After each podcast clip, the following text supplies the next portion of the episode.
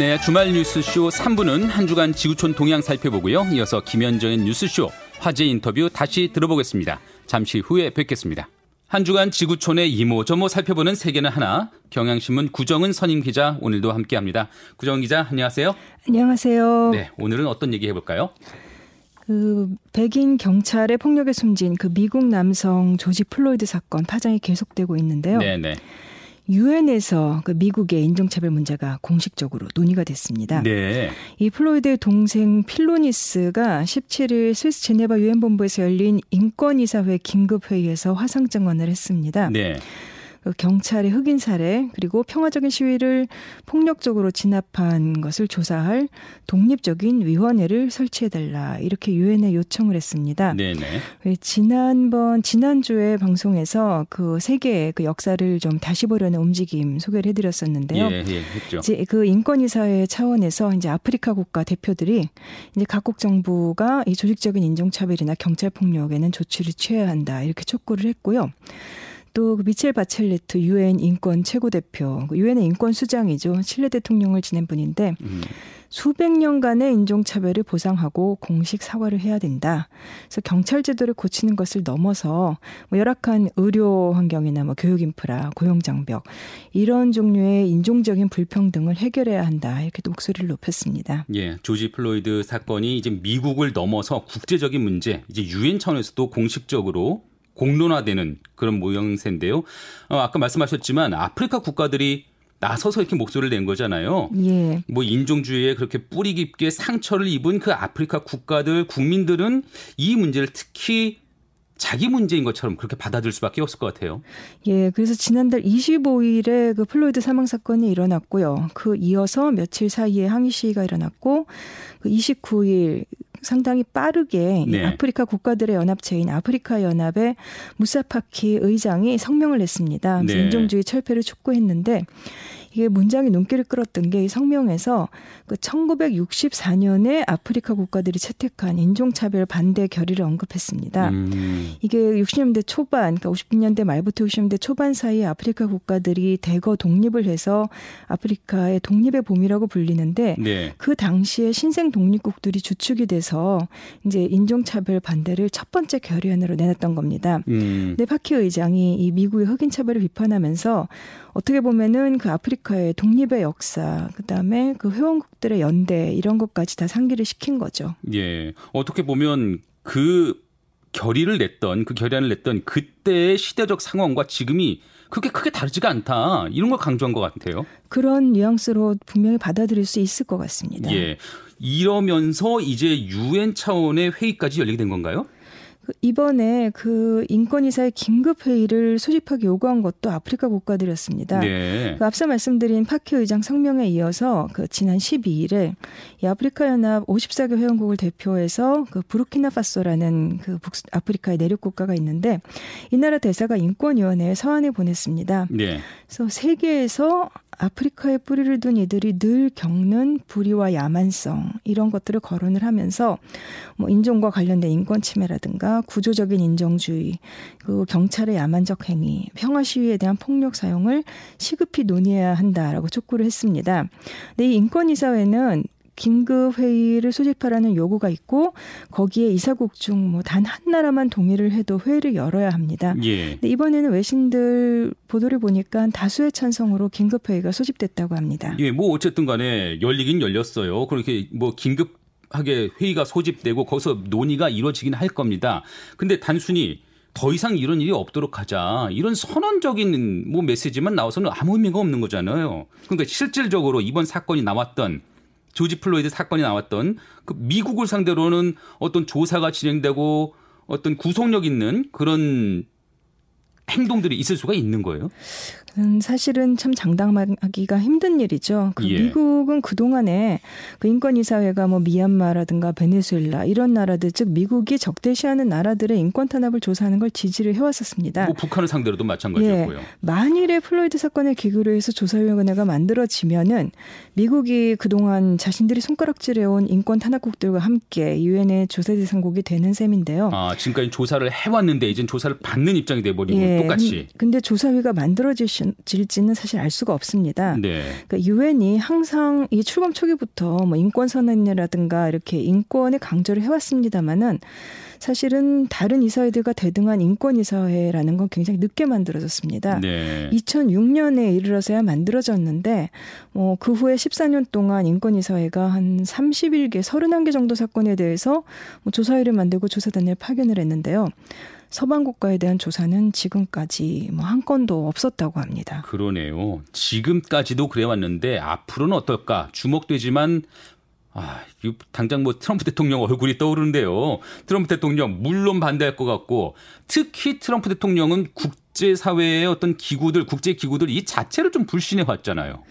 그뿐만이 아니라 뭐 최근에 왜 세계 보건기구 탈퇴하겠다고 했잖아요. 네.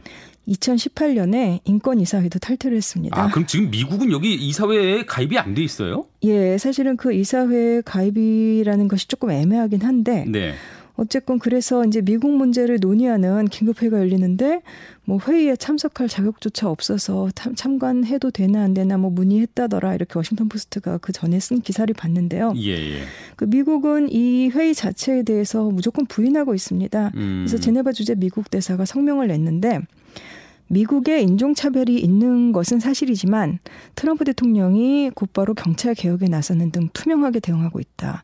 이렇게 주장을 했습니다. 네. 뭐 그러면서 또 유엔에서 이렇게 미국 흑인 인권 문제가 공식 제기된 바로 그날에 트럼프 대통령은 그 중국 소수민족 탄압을 문제 삼으면서 그 위구르 인권법에 서명을 했습니다. 아휴, 늘 그렇듯이 늘 그렇듯이 나는 문제가 없고 저 상대방이 문제가 있고 저 나라가 문제가 있고 늘 이런 태도네요. 네. 그럼에도 그럼에도 지금 국제적으로 이슈가 되고 있습니다. 특히 지금 아프리카 국가들이 연대를 해서 내가 플로이드요 이렇게 마치 그렇게 외치는 것처럼 지금 대응을 하고 있는 이 자체가 좀 예전과는 다른 양상이긴 한 것 같아요. 그 미국이 그 트럼프 대통령이 이제 미국이 유엔에서 문제가 된 날 중국을 겨냥했다고 말씀드렸는데 항상 이 미국에 대한 반감이 생겨나는 원인 중에 하나가 그런 이중잣대인 것 같습니다. 네, 네. 그래서 이번에 아프리카 국가들이 목소리를 키우는 상황에 대해서 조금 분석들이 나오는데 뭐 제일 먼저 지적되는 게 그 미국의 위선에 대한 반감이라는 겁니다. 네. 그 미국 외교관계협회 분석가가 그 웹사이트 글에 올린 걸 보니까 미국이 세계 인권의 파수꾼이라는 그 도덕적인 위치를 유지할 수 있을지 아프리카인들이 의문을 제기하고 있다. 이렇게 썼습니다. 네. 그동안에 미국은 그 아프리카 나라들이 뭐 표현의 자유라든가 평화 시위 이런 기본권을 억압한다고 계속해서 그 잔소리를 늘어났었는데 그랬었죠. 예. 뭐그 자체가 틀린 말은 아니죠. 하지만 미국의 위선에 대한 이제 반발이 이번 미국의 민낯을 통해서 이제 드러났고 그래서 반발이 그 바탕에 깔려 있다는 건데요. 네.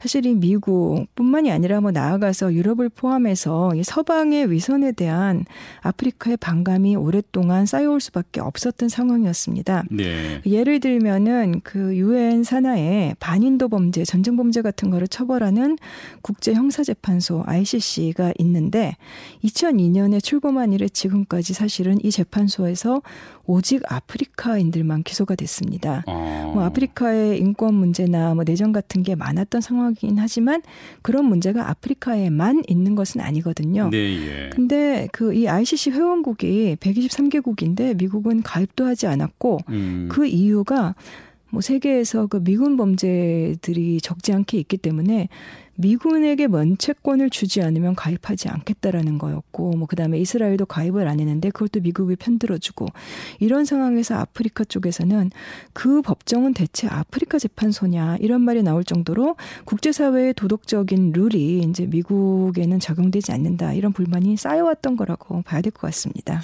말씀하신 거 들어보면 정말로 확연하게 기울어지는 운동장인데요.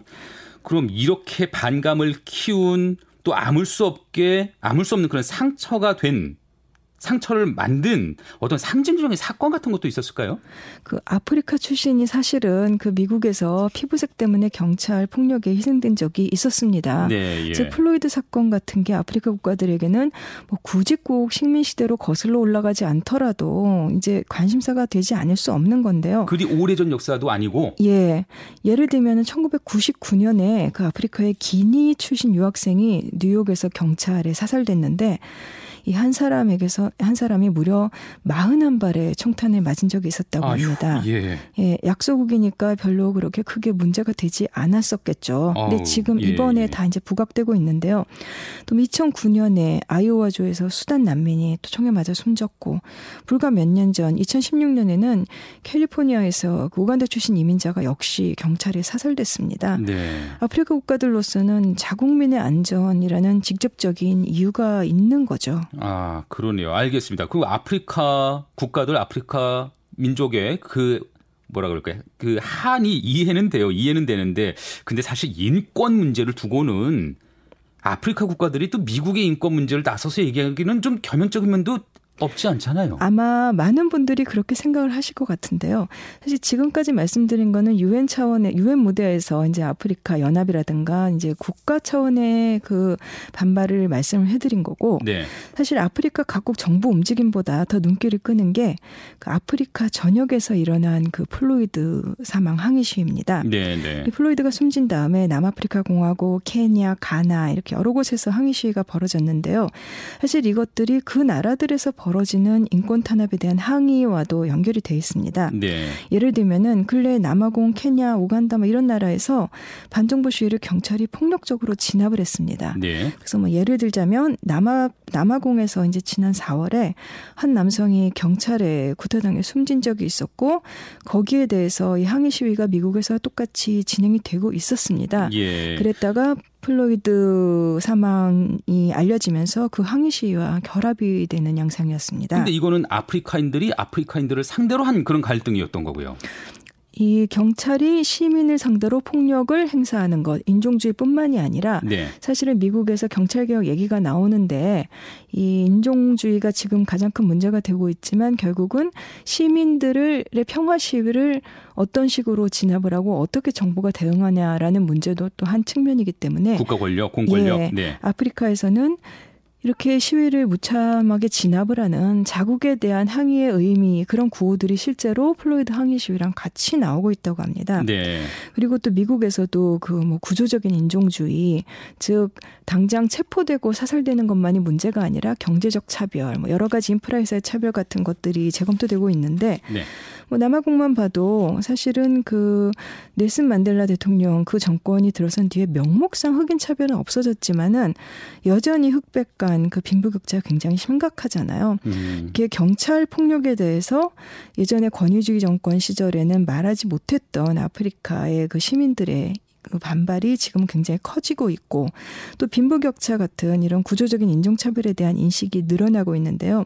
이게 미국의 흑인 사회뿐만 아니라 아프리카에서도 동시에 일어나고 있는 어떻게 보면 자각이라든가 인식의 확대라고 볼 수 있을 것 같습니다. 네. 그래서 이런 여러 상황이 겹쳐서 이 플로이드 플로이드 사건에 대해서 그 아프리카의 관심과 연대가 좀 이례적으로 커지게 만든 것 같습니다. 그러네요. 네. 미국의 인종차별 문제 그리고 아프리카 사회 그 안에서의 갈등 문제까지 한번 짚어봤습니다.